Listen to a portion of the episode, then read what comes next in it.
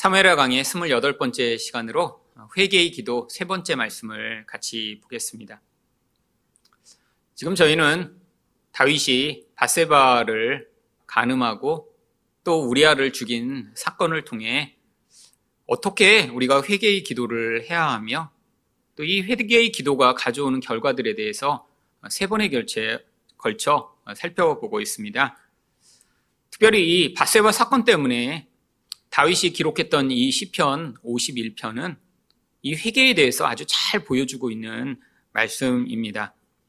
그래서 지금 사무엘 하 강해 중에 이 시편 말씀을 특별히 세 번에 걸쳐서 저희가 살펴보고 있는데요. 첫 번째 저희가 살펴보았을 때는 회개 기도를 어떻게 시작해야 되는지를 보았습니다.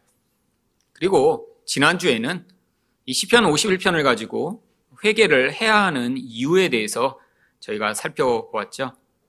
오늘은 그 마지막 시간으로 이 회개를 했을 때 그 결과가 어떻게 나타나는지를 함께 살펴보고자 합니다. 그렇다면 회개의 결과는 무엇인가요? 첫 번째로 죄인들을 돌아오게 할 수 있습니다. 오늘 본문 13절 상반절을 보면 그리하면으로 시작합니다. 이 그리하면이라는 접속사는 앞에 나오는 어떤 내용을 가지고 와서 어떤 어떤 일이 이루어지면 그 결과로 어떤 것이 이루어진다라고 하는 원인과 결과를 설명할 때 나오는 그러한 접속사입니다. 앞에서 다윗이 무슨 이야기를 했길래 이런 일들이 이루어지면 그 결과로 이런 일이 이루어진다라고 이야기를 하는 것일까요? 그 내용이 11절과 12절입니다. 나를 주 앞에서 쫓아내지 마시며 주의 성령을 내게서 거두지 마소서. 주의 구원의 즐거움을 내게 회복시켜 주시고 자원하는 심령을 주사 나를 붙드소서. 지금 다윗이 가장 두려워하고 있는 것이 무엇인가? 11절과 12절에 나옵니다. 여러분, 우리가 두려워하는 것과 이 다윗이 두려워하는 것 사이에는 큰 간격이 있습니다. 우리는 무엇을 가장 두려워하나요?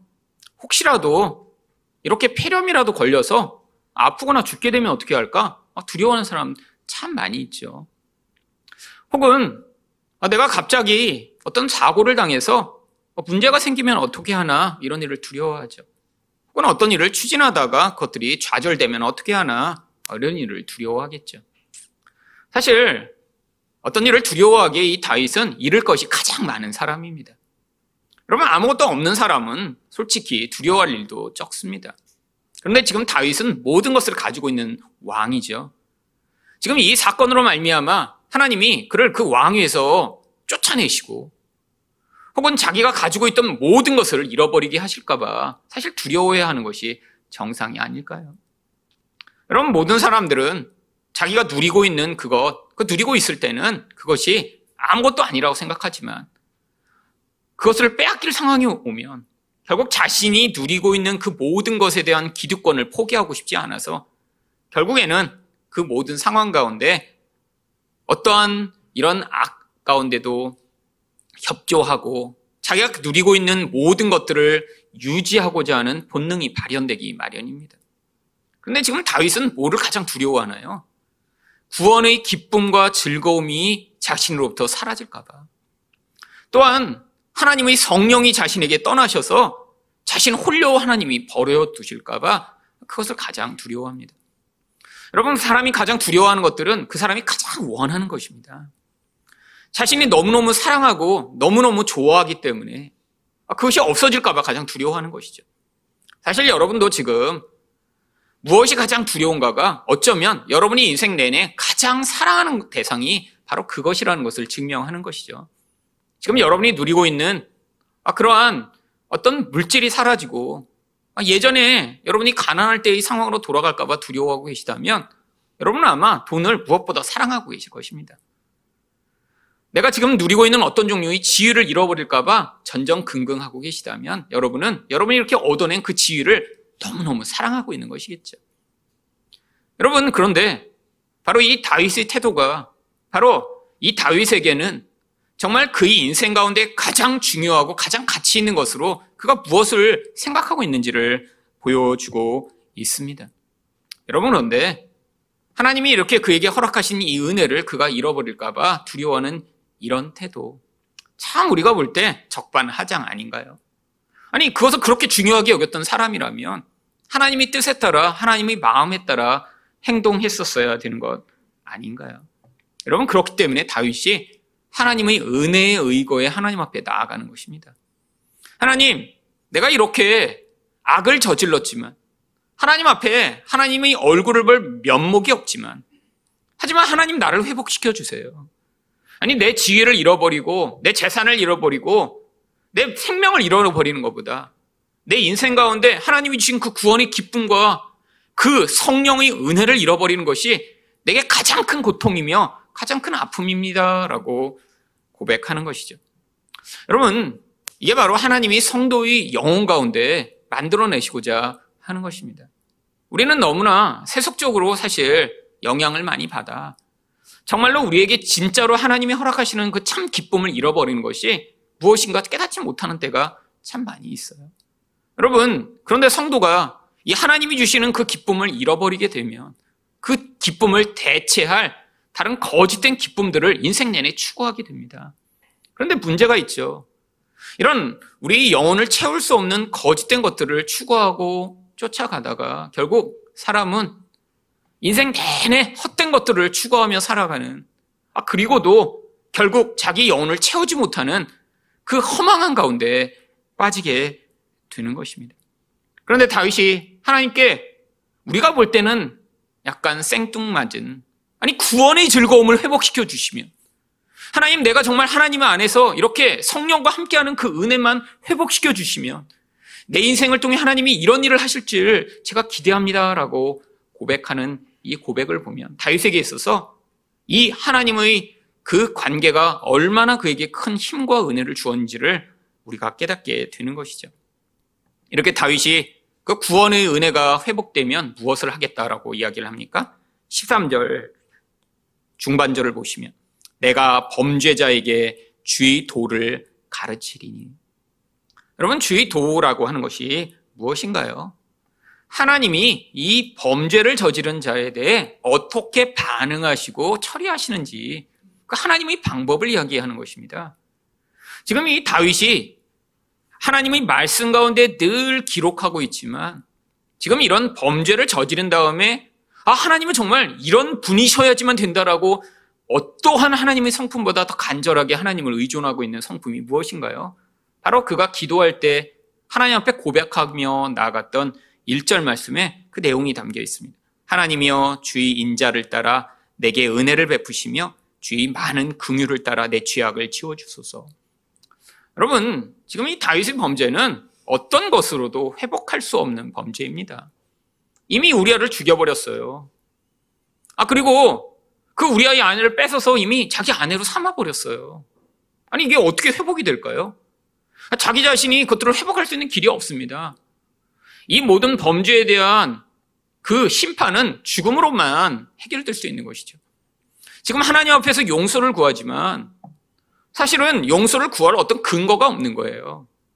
예를 들면 다윗이 뭐 부하가 가지고 있는 금 1kg를 뺏었어요. 아 그러면 하나님 내가 이 범죄에 대해 아, 내가 가진 금으로 보상을 하겠습니다. 아 이러면 문제가 해결이 훨씬 쉽죠. 그러면 하나님 앞에 훨씬 당당하게 나아갈 수 있습니다. 하나님 제가 이렇게 죄를 저질렀지만 하나님 제가 이것들을 이렇게 보상함으로 말미암아 다시 갚겠습니다. 아 그러면 문제가 쉽게 해결되겠죠. 근데 지금 이 상황은 다윗이 어떤 것으로도 보상을 할 수 없는 상황이에요. 여러분 그렇기 때문에 다윗이 무엇을 앞세워 하나님 앞에 나아갑니까? 하나님의 성품을 믿으며 나아가는 것입니다. 여러분 하나님이 이 놀라운 은혜를 누구에게만 주시냐면 죄를 가지고 있는 성도에게만 주시는 것이죠. 여러분 우리는 모두 다 죄인입니다. 누군가를 죽이고 간음하지 않더라도 우리 안에서 이 하나님의 생명이 떠나가 어쩔 수 없이 내 중심적으로 선택하며 살아가며 끊임없이 그 결과로 다른 사람을 파괴하는 인생을 살며 아니 내 영혼 안에서 끊임없이 하나님 대신에 우상을 숭배하며 살아갈 수밖에 없는 것이 우리들이죠. 여러분 그런데 하나님이 바로 이런 과정을 통해 우리에게 뭘 말씀하시냐면 바로 우리가 어떠한 행위를 하던 하던지 않던 간에 하나님에게 나아갈 수 있는 길을 우리에게 계속 가르쳐 주시고자 하는 것입니다. 그런데 특별히 이 다윗의 경험을 통해 하나님이 이 다윗을 통해 우리에게 말씀하시고자 하는 그 진리 가운데 가장 중요한 진리는 하나님 물론 전능하시죠. 하나님 물론 전지하시죠. 근데 그것보다 더 중요한 진리가 우리 하나님이 은혜롭고 인자하며 긍휼이 풍성하시다라고 하는 것입니다. 여러분 왜죠? 여러분 세상에 많은 신들이 존재합니다.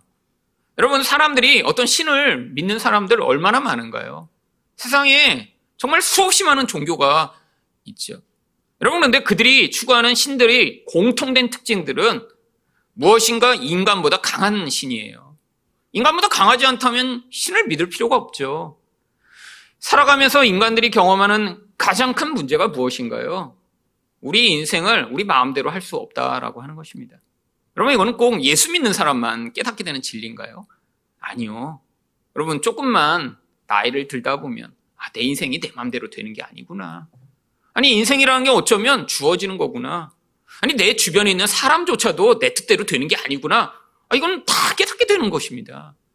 인생을 내 마음대로 하며 살 수 있는 사람이 누가 있나요?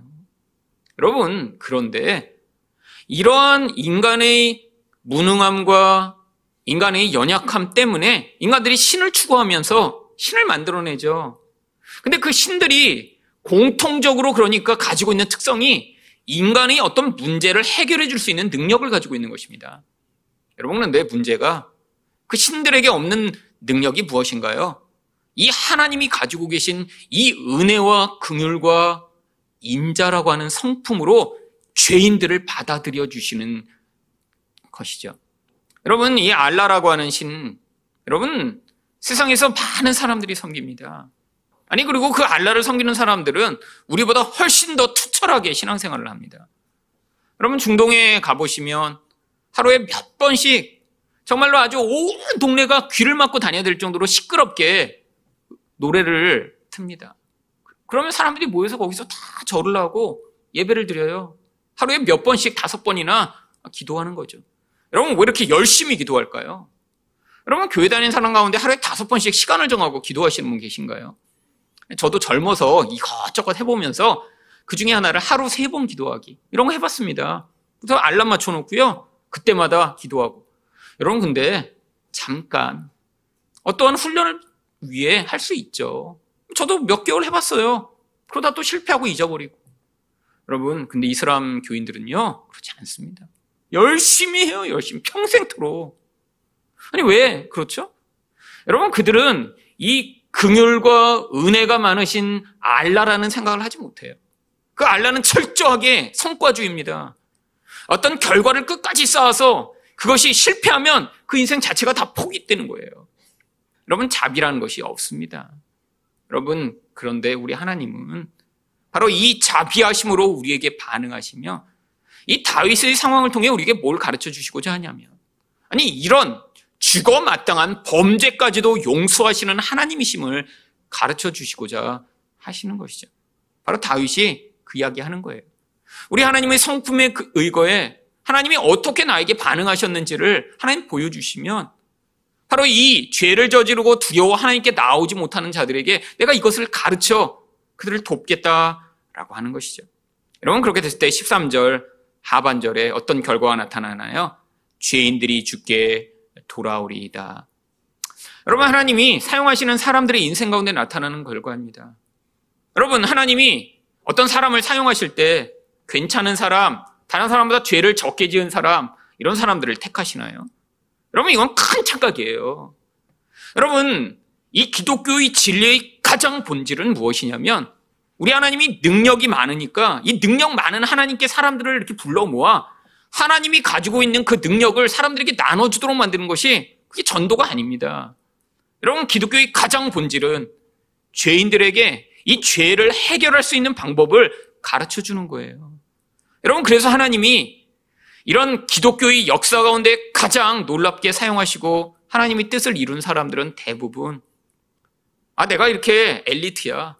난 이렇게 멋지게 잘 살고 있어 라고 하는 사람들이 아니라 어쩌면 절대로 자기 죄를 스스로 해결할 수 없는 수준에서 살아가던 사람들을 하나님이 부르셔서 그들을 통해 하나님의 일을 행하셨죠. 여러분, 대표적인 것이 바로 바울 사도입니다. 여러분, 바울 사도가 했던 일이 무엇인가요? 바로 사도행전 22장 4절을 보시면 바울이 자기 입으로 자기 일을 이렇게 고백해요. 내가 이 돌을 박해하여 사람을 죽이기까지 하고 남녀를 결박하여 오게 넘겼노니. 여러분, 만약에 이런 사람이 지금 살고 있다면 아마 기독교계에서 엄청나게 혐오받는 그런 악한 인간이겠죠. 자, 만약에 지금 북한의 상황이라고 한번 생각해 보세요. 어떤 사람이 공산당에 아주 헌신돼 있어요. 아, 그게 맞다고 생각해서 지금 예수 믿는 사람들을 찾아다닌다고 생각해 보세요. 그래서 여러 명을 잡아다가 죽였어요. 그리고 예수를 믿는 그런 사람들을 침투해서 수없이 많이 수용소에 보냈다고 생각해 보세요. 여러분, 예수 믿는 사람들의 입장에서 그런 사람을 바라보면 그런 사람을 어떻게 생각할 수 있을까요? 그런데 문제는 이 사람이 나중에 회심을 해서 기독교에 들어왔다고 생각을 해보세요. 자기 스스로도 아마 자기가 했던 일을 스스로 용서할 수 없을 것입니다. 아니, 예수님을 이미 따라다니는 많은 제자들이 있어요. 아니, 열두 제자만 있나요? 아니에요. 예수님과 함께 했던 많은 사람들이 있고요. 심지어는 그들이 나중에 예수님이 부활하신 다음에는 수백 명한테 예수님이 그들의 부활을 보여주셨고요. 나중에는 120명이나 되는 사람들이 모여, 아, 예수의 부활이 진짜다. 내가 예수를 전하고 예수를 위해 살겠다라고 모여 함께 기도했습니다. 아니, 예수의 제자 열둘 외에 나머지 사람들은 다 치연치 않은 사람들인가요? 아니요. 그런데 하나님이 이렇게 가장 기독교를 박해하던 한 인간을 택하셔서 사실 이 기독교 역사에 가장 놀라운 일을 그를 통해 행하십니다. 여러분, 바로 이 과정을 다 겪은 뒤에 자기 인생의 마지막에서 이 바울 사도가 무슨 고백을 하나요? 디모데전서 1장 15절입니다. 믿보다 모든 사람이 받을 만한 이 말이요. 그리스도 예수께서 죄인을 구원하시려고 세상에 임하셨다 하였도다. 죄인 중에 내가 괴순이라. 여러분, 이 디모데 전후서는 지금 이 바울이 죽기 얼마 전에 쓴 그런 서신입니다. 아니, 평생토록 주를 위해 사역했어요. 여러분, 바울 사도와 같은 헌신과 바울 사도와 같은 그런 철저한 하나님에 대한 사랑으로 반응했던 사람이 성경에 또 누가 있나요? 아니, 그런데 그렇게 살았던 바울이 나중에 죽으며 죽기 전에 고백하는 게 나는 죄인 중에 가장 무서운 죄인이다라고 고백을 합니다. 아니, 왜 그렇죠? 여러분, 자기가 과거에 했던 그 자기의 행위로 자기를 돌아보며 하나님, 나 같은 자는 도저히 용서받을 수 없는 자인데라는 그 생각을 사로잡혔던 거죠. 근데 바울이 거기에만 머물러 있었으면 아마 바울 사도로서의 역할을 하지 못했을 것입니다. 그가 어떤 고백을 해요? 그리스도 예수께서 죄인을 구원하시려고 세상에 임하셨다. 이게 참 기쁜 말이다라고 고백을 하는 거예요. 여러분 이게 바로 바울 사도가 자기 인생 가운데 있었던 그 죄의 참혹함, 하지만 자기가 알지 못할 때 살아갔던 모습 가운데 깨달으며 이게 바로 기독교의 진리며 내가 내 인생을 통해 바로 이 죄인들을 구원하는 인생으로 사용받는 과정이었구나라고 고백하게 된 것이죠. 여러분, 그 죄의 깊이를 가장 크게 깨달았던 그 바울 사도가 바로 어떤 일을 했나요? 신약 27권 가운데 13권의 책이 바울 사도의 서신이며 4차 전도 여행을 통해 당시에 알려진 세계라고 알려진 유럽을 네 차례나 돌며 수없이 많은 박해와 고통 가운데도 기독교를 전파하며 교회를 세우는 일을 했습니다. 그래서 심지어는 어떤 사람들은 예수님이 기독교를 창시하시고 바로 이 바울이 교회를 세웠다라고까지 얘기를 하죠. 여러분, 우리가 도대체 무엇을 그럼 전파해야 되나요? 바로 죄인을 구원하시는 예수를 전파하는 것입니다. 여러분, 왜 우리가 자꾸 모여서 매주 목장 모임을 왜 해야 하나요? 그럼 이 목장 모임도 친목 모임이라고 잘못된 근거에서 시작하면 이건 문제가 돼요. 여러분, 우리는 하나님이 우리 인생 가운데 어떻게 나의 죄를 해결해 나가시며 내가 그 죄를 해결받고 나갈 때 어떤 변화가 있는지를 나누며 그 구원의 은혜를 함께 독려하며 나가는 그런 모임이 바로 교회라고 하는 거예요. 여러분, 교회의 본질은 바로 거기에 있습니다. 예수님이 우리가 가난하면 부자 되게 만들어 주시고 병들면 건강하게 만들어 주시는 그런 세상의 다른 신과 같은 존재는 아니에요. 물론 하나님이 그런 능력이 있으십니다. 필요한 목적에 따라서 하나님이 그렇게 개입해 오실 때가 있죠. 여러분, 제 인생 가운데도 저희 가족들도 그런 은혜들을 경험한 경우가 있어요. 하지만 다 목적이 있었습니다. 어떤 목적이요? 우리 집안에 예수님이 들어오시기 위해. 믿음이 없는 상황에서 말씀이 무엇인지도 모르는 상황 가운데도 하나님이 누구신지 가르쳐 주시기 위해. 여러분, 그런데 그 과정을 지나가고 나면 이제 바로 하나님이 우리 인생 가운데 하나님이 진짜 하실 수 있는 가장 중요한 일인 이 죄를 해결받아 성숙해 나가는 일을 우리가 함께 걸어가고자 하는 것이죠. 여러분, 그래서 우리가 교회로 모여 있는 것입니다. 여러분, 그래서 이 교회에서 자기 연약함을 나누고 자기 죄를 고백하는 일이 불편하고 어려운 일이 아니어야 되는 거예요. 하지만 우리의 기본적인 태도는 무엇인가요? 기본적으로 우리는 사회에서 늘 사람들이 나의 약점이 드러나면 아, 저 사람이 나를 어떻게 공격할까? 아, 이것들을 드러내면 사람들이 나를 어떻게 생각할까 하는 두려움 때문에 사실 진짜로 자기 마음에 있는 이야기를 나누지 못하죠. 여러분, 근데 교회의 가장 중요한 점이 바로 그거라는 거예요. 하나님이 우리를 이런 부자 되게 하시는 것보다 더 중요하게 여기고 계신 것이 바로 우리 본질 안에서 죄가 해결돼서 죄의 영향력과 그 지배 가운데 살아가던 존재로부터 하나님의 은혜가 우리를 자유롭게 움직이실 수 있게 만드는 그런 영적으로 성장한 존재가 되어 가는 것. 이게 바로 기독교의 본질입니다. 물론 사람들이 미성숙하고 이런 영적인 놀라운 은혜를 깨닫지 못했을 때는 눈에 보이는 어떠한 기적, 눈에 보이는 어떠한 그런 신비로운 것들을 통해 하나님이 교회로 사람들을 불러 모아주셨죠. 그래서 한국교회 70년대, 80년대까지 기적도 많이 일어났고요. 사람들이 교회 가면 병 낫는다라는 이야기로 교회 오는 사람들이 있었습니다. 여러분, 근데 지금 더 이상 통하지 않아요. 여러분, 교회면 사람들이 부자 된다고 생각하는 사람들이 이제는 누가 있나요? 오히려 세상에서 훨씬 더 많은 정보를 가진 사람들이 정말로 그 정보들을 나누는 많은 통로들이 있고요.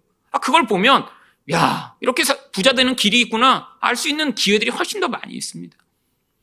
여러분, 정보가 이렇게 많은 이 세계 가운데 사람들이 여전히 하지만 해결할 수 없는 문제가 무엇이냐면 인간의 본질을 지배하며 끊임없이 사람들을 정말로 하나님이 원하는 건강하고 온전한 삶을 살지 못하게 만드는 이 죄 문제인데 바로 이 죄를 우리가 해결받아야 그 회개의 결과로 말미암아 결국 교회 가운데 이런 구원이 필요한 자들을 불러 모을 수 있는 그런 역할을 할 수 있는 것입니다.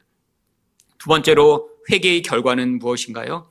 하나님을 찬송할 수 있습니다. 14절 상반절입니다. 하나님이여 나의 구원의 하나님이여. 여러분은 왜 하나님을 두 번이나 부를까요? 이 다윗의 절박함이 드러나는 것이죠. 여러분 그런데 특별히 하나님을 뭐라고 부르나요? 나의 구원의 하나님이라고 부릅니다. 여러분 이 다윗의 상황 이것을 해결할 분은 지금 하나님밖에 없으세요. 여러분 만약에 하나님이 없다면 이 다윗은 이런 간구와 고백을 할 필요 없습니다.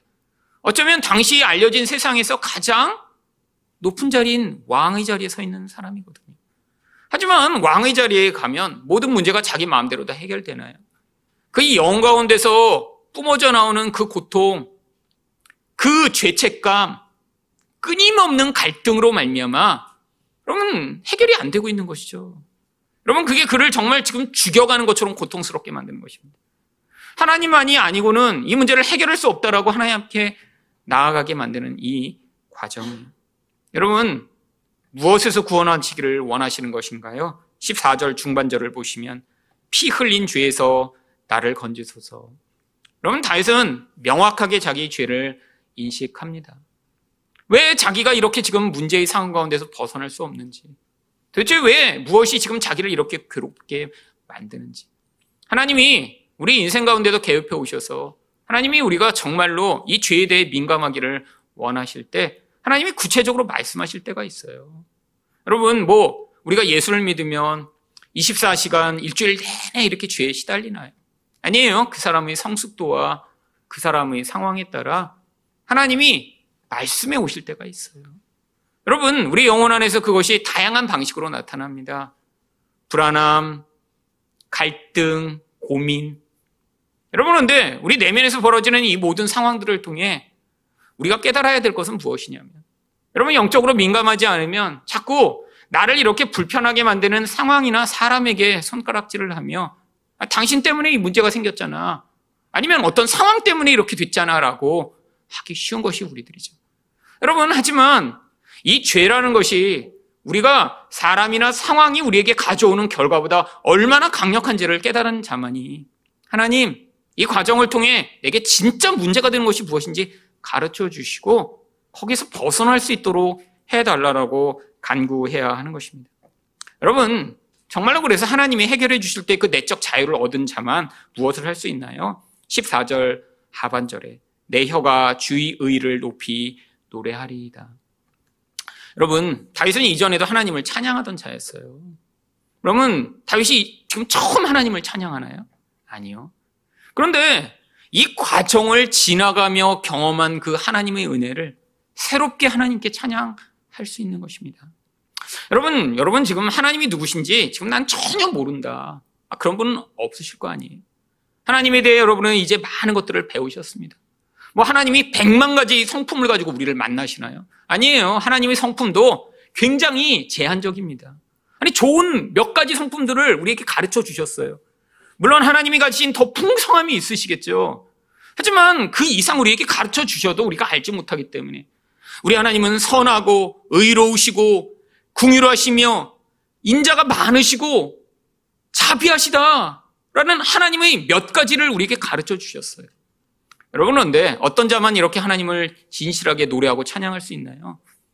이렇게 우리 인생을 통해 정말로 그 하나님이 성품대로 반응하시는 분이시라는 것을 깨달은 자만 그 하나님의 성품을 우리가 바르게 노래할 수 있습니다.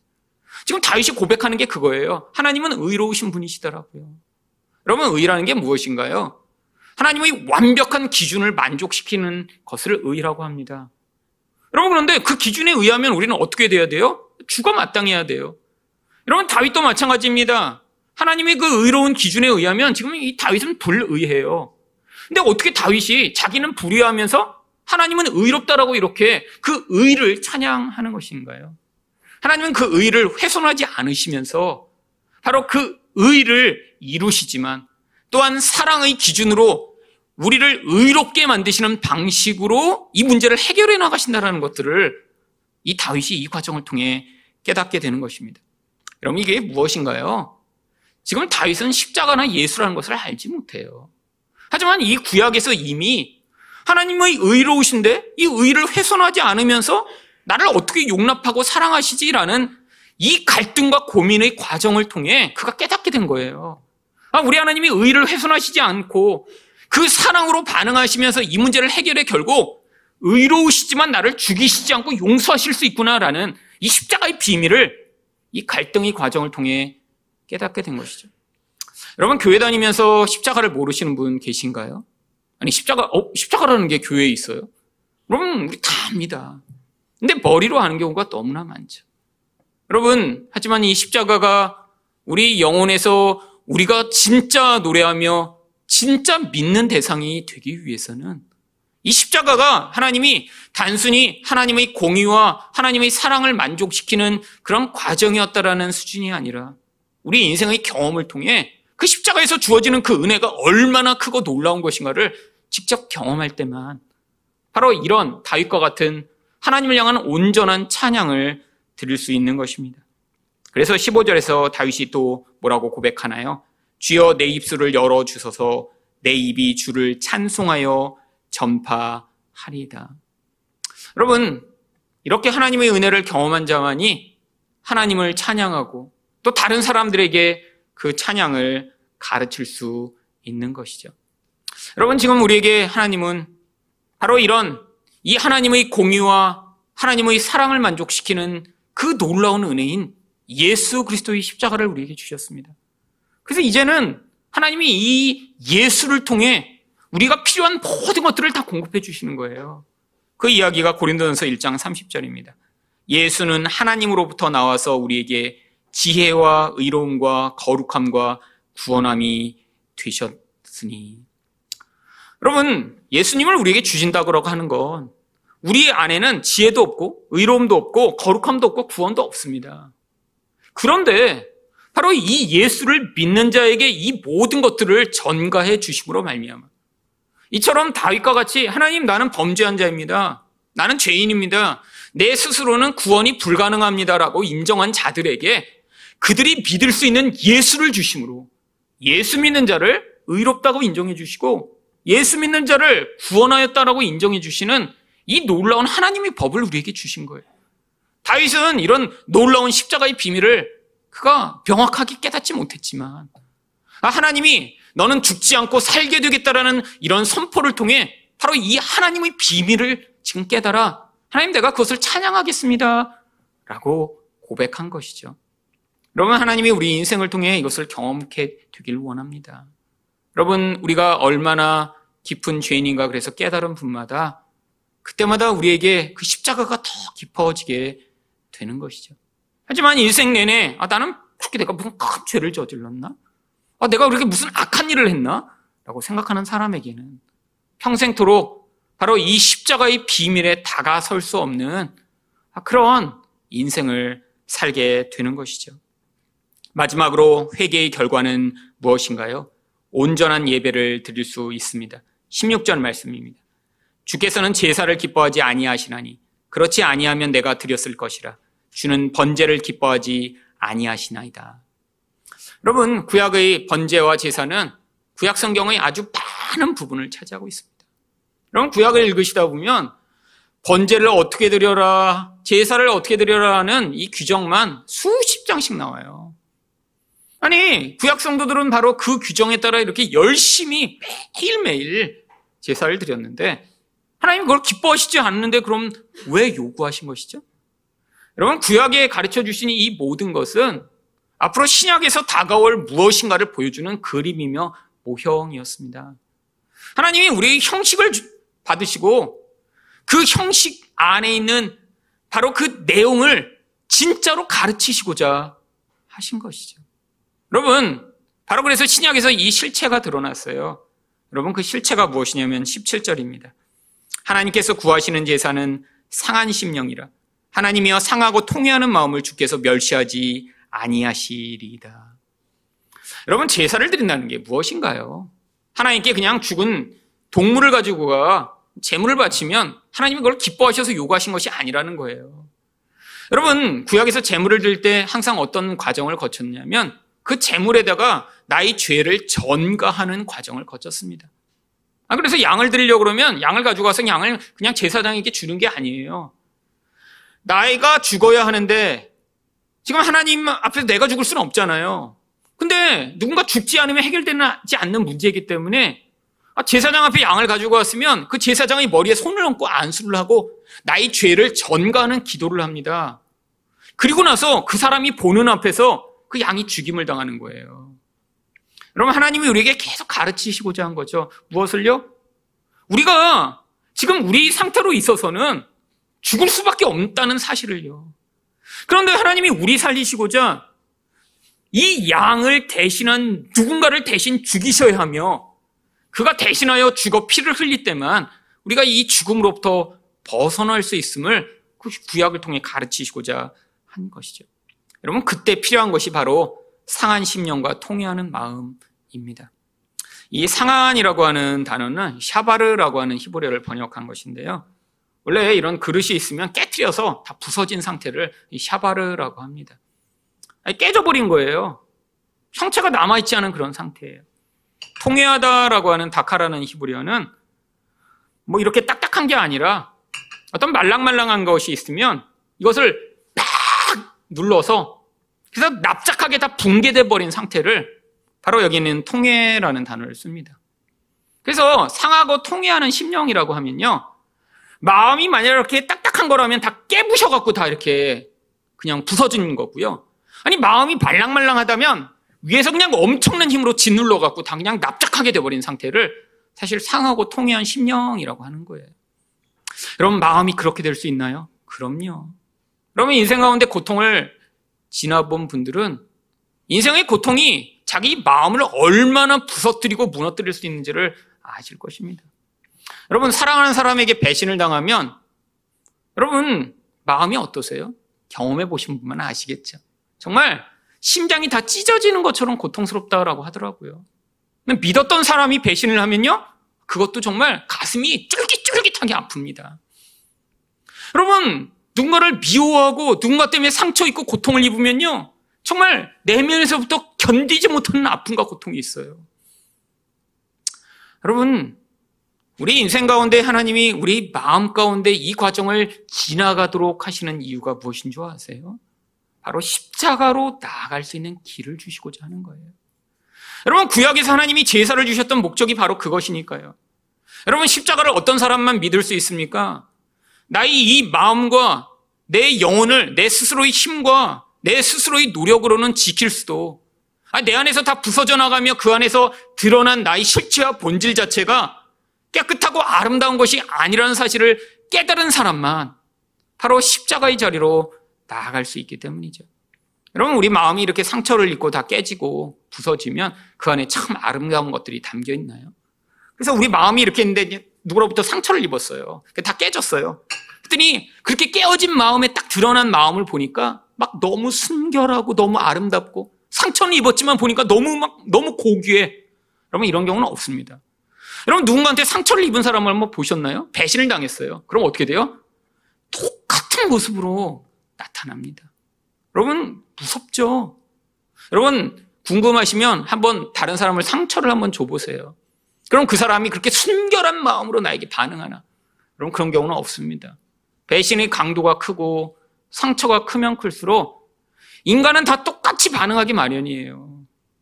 여러분 다른 사람에게 내가 당한 것보다 100 배로 갚아 죽고 싶어 하는 게 그게 인간의 본질이죠. 여러분 깨어진 마음을 통해 인간에서 드러나는 본질이 바로 이거예요. 여러분 이 다윗의 영혼이요. 다윗의 영혼 가운데 지금 드러났더니 영혼에 깨끗하고 아름답고 순결한 게 나타난 게 아니라 그 영혼 가운데 나타나는 그 더럽고 추한 모습 가운데 그것을 스스로 해결할 수 없는 자리에 지금 다윗이 선 것입니다. 여러분 하나님이 그거를 기뻐하신다는 거예요. 왜요? 예수를 믿을 기회가 되니까요. 여러분 내 마음을 내가 지킬 수 있어요? 절제력이 엄청나게 강력해요? 이런 사람들일수록 예수 믿기 쉽지 않습니다. 여러분 제 주변에도 보면 아주 정말 강력한 사람들이 있어요. 뭐 육체만 강력한 게 아니라 마음이 정말 절제력이 너무너무 강력해요. 여러분, 여러분의 인생을 여러분은 어떻게 바라보고 계신가요? 여러분, 육체적인 것만이 아니라 여러분에게 이미 많은 기회와 능력이 주어지신 것, 물론 축복이죠.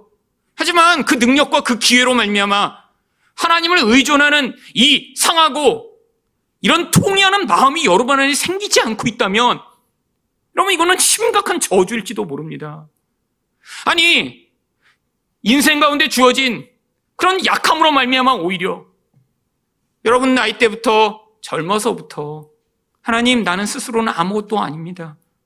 아니 이 세상에는 이렇게 삼류 인생으로 살다 죽을 수밖에 없는 그런 약하고 연약하며 아무것도 아닌 존재입니다를 고백하는 자들에게 하나님이 이런 상하고 통해하는 심령 가운데 예수 만나게 하셔서 이 땅에서 주어지는 가장 큰 축복인 예수 전하는 사람 되게 만드시는 그 놀라운 은혜를 베풀어 주실 것입니다. 여러분, 세상 사람들은 이렇게 자기에게 좋은 조건이 주어져 있지 않으면 절망하고 좌절합니다. 여러분, 우리 주변에 그런 사람들은 얼마나 많지 않나요? 여러분, 사람들은 자기 인생들을 눈에 보이는 것을 평가합니다.